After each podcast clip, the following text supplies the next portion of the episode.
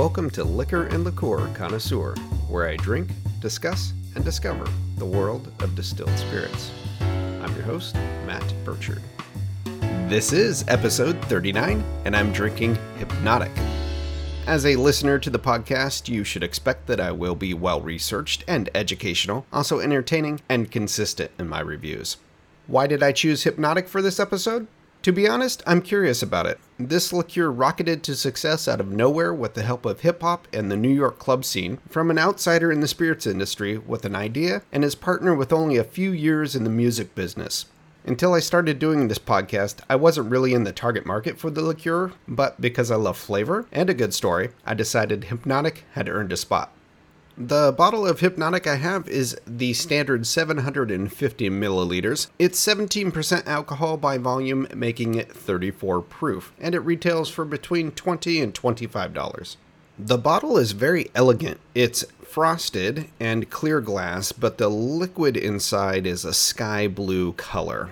The bottle I have happens to be a limited edition OG bottle, which is the original bottle design. It's a throwback for the anniversary of the product launch.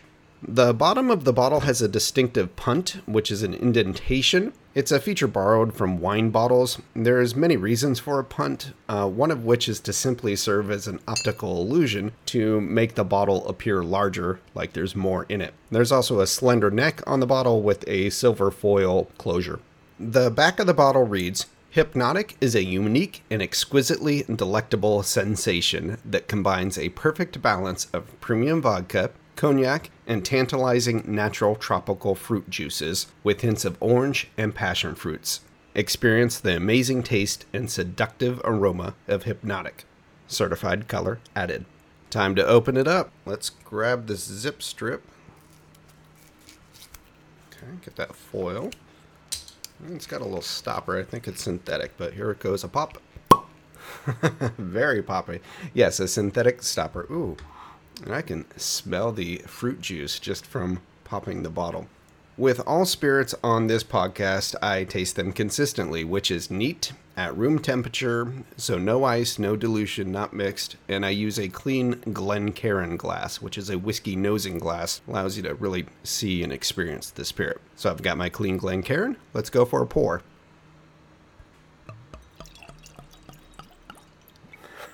it is blue. It is the color blue from the bottle. It's rather amazing. In the glass, it's as blue as it is in the bottle. It's translucent but not clear and uniformly colored throughout. On the nose,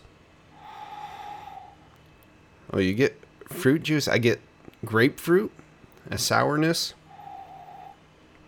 There's something tropical beyond the grapefruit under it, probably passion fruit. Smells sweet. Now for the taste.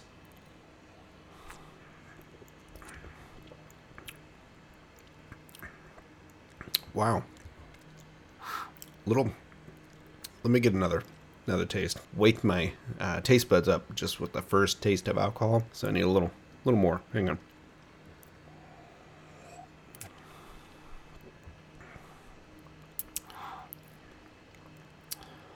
There's a tartness, a sourness to it. It's quite balanced, but I expected it to be sweeter. It's sweet, but I'm getting a tart grapefruit flavor is the most pronounced to me. And it really kind of puckered me a little bit that first taste. I needed to go in and make sure that I was tasting it correctly. Let's try another.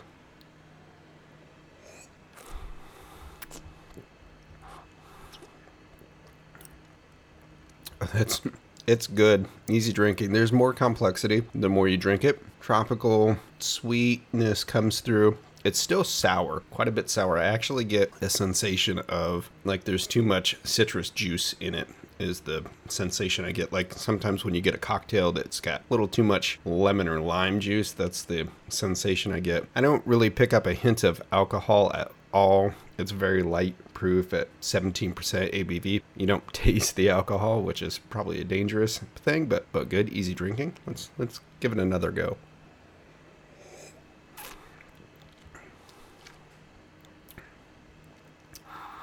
Yeah. With most spirits, the more you drink, the easier it is to drink.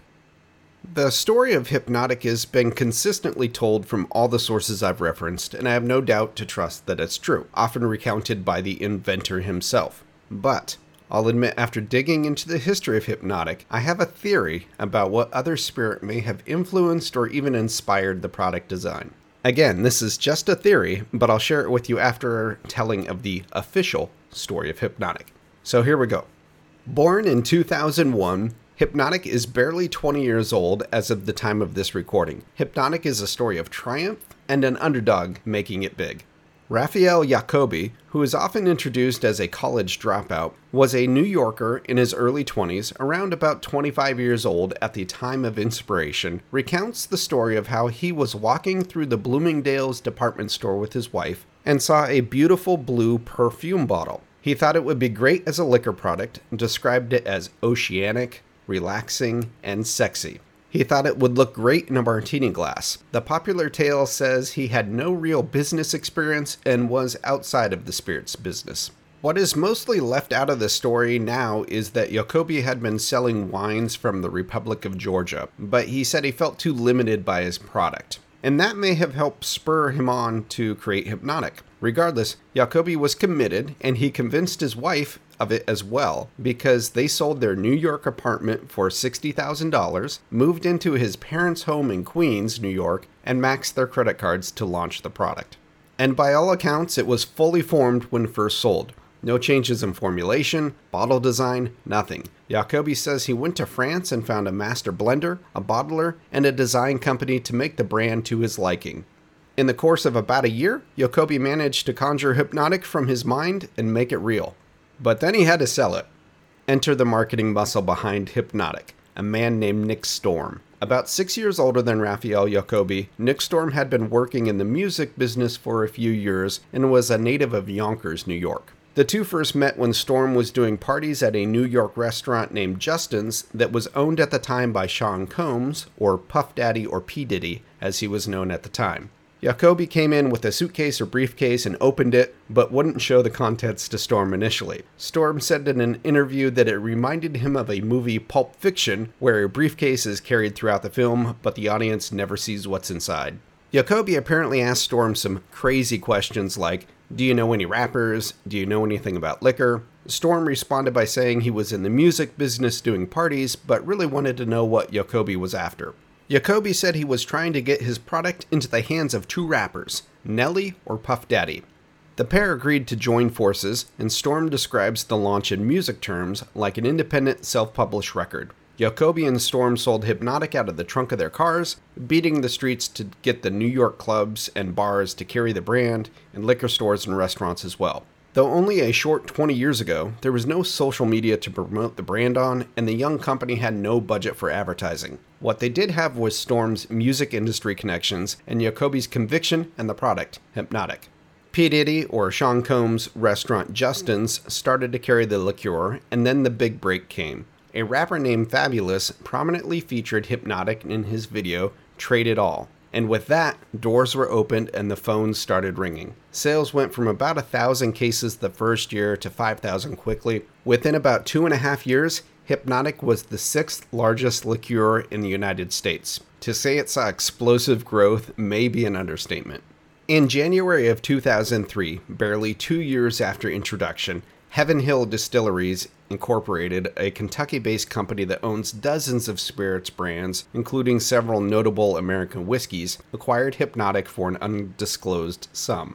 Terms of the deal were not disclosed at the time. However, the payout to Jacobi has been reported as low as 20 million to as high as 60 million claimed by Jacobi himself in one interview.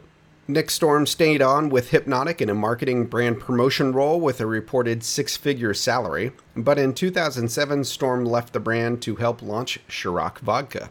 Under Heaven Hill's ownership, Hpnotiq has remained true to its roots and stayed aligned with its key demographic within the hip hop culture. It's branched out some, but was fully embraced by hip hop. Hpnotiq has been mentioned in at least 200 songs by various artists, and the brand continues to foster this relationship with collaborations with current artists. The spirit is widely available and still one of the top liqueurs sold. So, now for my theory about Hpnotiq's inspiration that I foreshadowed at the beginning. Again, I have no doubt that Raffaele Jacobi created a smash success with Hpnotiq with the assistance of Nick Storm. But what's left out of the perfume bottle origin story is the other popular liqueur made in France from a vodka and cognac base with tropical fruit juice added, bottled at nearly the same proof of 16% ABV or 32 proof. This other liqueur was popular in the New York club scene as well and name dropped by hip hop artists. It has its own cocktail named for the song that featured it. The cocktail in question is the Thug Passion, and the liqueur in question is Alizé.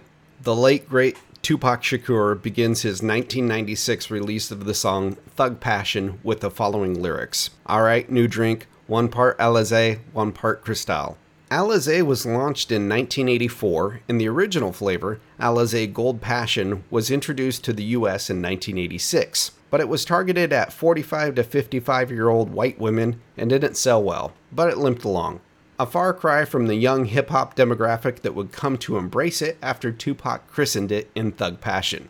It probably helped that Alizé's price was dropped from $45 to $16 a bottle in the mid 1990s to look at a photo of a bottle of Alizé circa the late 1990s, and there's a lot of similarities to it and the getup or trade dress of a bottle of Hpnotiq. Alizé Gold Passion is a light orange color. It was sold in a frosted wine bottle shape, and it had a foil seal on the neck. So I'd hazard a guess that Alizé was not unknown to Raffaele Jacobi when he was creating Hpnotiq. I'd even go so far as to theorize that Hpnotiq is an upgraded blue version of Alizé. Similar in composition, similar flavor, Hpnotiq's bottles lists passion fruit. Both are made in France and fully embraced by hip hop culture. Of course, it may all just be a coincidence, but I'm not so sure. Again, it's just a theory, but it feels like Hpnotiq was inspired by Alizé.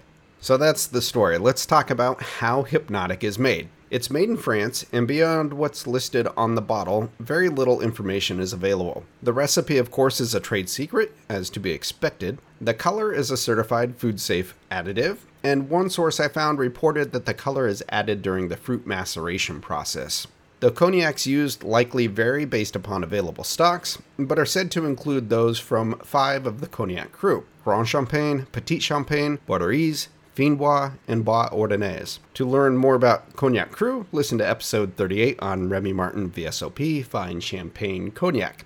The vodka used in Hpnotiq is said to be triple distilled and charcoal filtered, distilled from grain. Spring water is also said to be used. But that's what I know about how Hpnotiq is made. On to cocktails and consumption. Hpnotiq is great for adding color or flavor to a number of fun cocktails, and the low proof invites you to drink it straight from the bottle, which is fairly common, or on the rocks. However, Hpnotiq owes some of its early success to a cocktail it's known for the Incredible Hulk. While the brand did not invent the cocktail, Nick Storm recounted in an interview how he was first introduced to it by a patron at a liquor store where he was promoting Hpnotiq. This patron refused a sample but purchased a bottle of Hennessy cognac and in the store mixed the Hennessy with the Hpnotiq, stirring it with his finger and said, This is how we do it out here. It turned green, mixing the brown amber of the cognac with the light blue of the Hpnotiq, and the store patron also reportedly said, Gotta get strong, turned green like the Hulk. The cocktail is super simple to make. It's equal parts Hpnotiq and Hennessy, two ounces each, poured over ice, then stirred for the transformation to green. The Hpnotiq website doesn't list this drink by the name The Incredible Hulk anymore. They refer to it as Hypno and Cognac, likely to distance themselves from brand names. Wikipedia recounts the invention of the cocktail is attributed to an intoxicated patron in Connecticut who intended to order a Thug Passion, which is the drink invented by the late great Tupac Shakur, but ended up opting for a mix of Hpnotiq and Hennessy instead. The Incredible Hulk, however, may more likely have been conceived in a New York club or even the bar at Justin's restaurant. So, in summary, what do I think of Hpnotiq? It's good. It's a bit sour for my taste. Actually, I expected it to be sweeter. I did, however, try it with a mix of Remy Martin VSOP, Fine Champagne Cognac, because I had that from the last episode. So I made my own little Incredible Hulk cocktail here. The addition of cognac improves the Hpnotiq, I think. It cuts back on that sourness. Hpnotiq by itself is good. It'd probably benefit from being served over ice, is how I would enjoy it if I were going to just drink it on its own. But mixed, it does does quite good. And the color is hard to pass up. It's definitely a holdover from the early 2000s and the sense of bling that people really had being out in clubs. Again, it was never, I'm not the target demo for it. I'm more of a jazz fan than a hip hop lover. Uh, but I definitely appreciate this spirit. And I'm in awe and honestly just envious of this smashing success that two young men really just created this from nothing. The combination of Jacoby and Storm, you know, and the grit and the the leap of faith it took from Jacoby to like sell his apartment, move in with his parents, and convince his wife of, hey, we're gonna we're gonna create a uh, liqueur brand. And then once he'd sunk all this money into it, I'm sure he's like, okay, now I need to sell it. And it worked out, and it worked out handsomely for him. I mean, he got paid out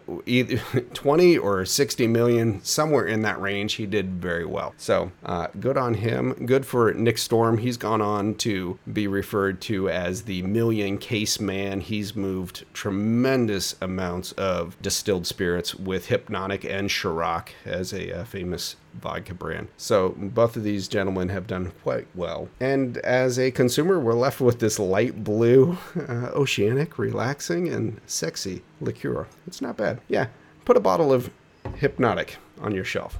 It's worth it. So that's going to do it for this episode of Liquor and Liqueur Connoisseur. I'm your host, Matt Burchard. Please subscribe and share. Show notes are on liquorandliqueurconnoisseur.com. You can also find the show on your favorite podcast platform. The show's on social media, Facebook and Instagram mostly. Please leave me your feedback. Let me know what spirit you would like to hear about in an upcoming episode. And as always, thank you for listening.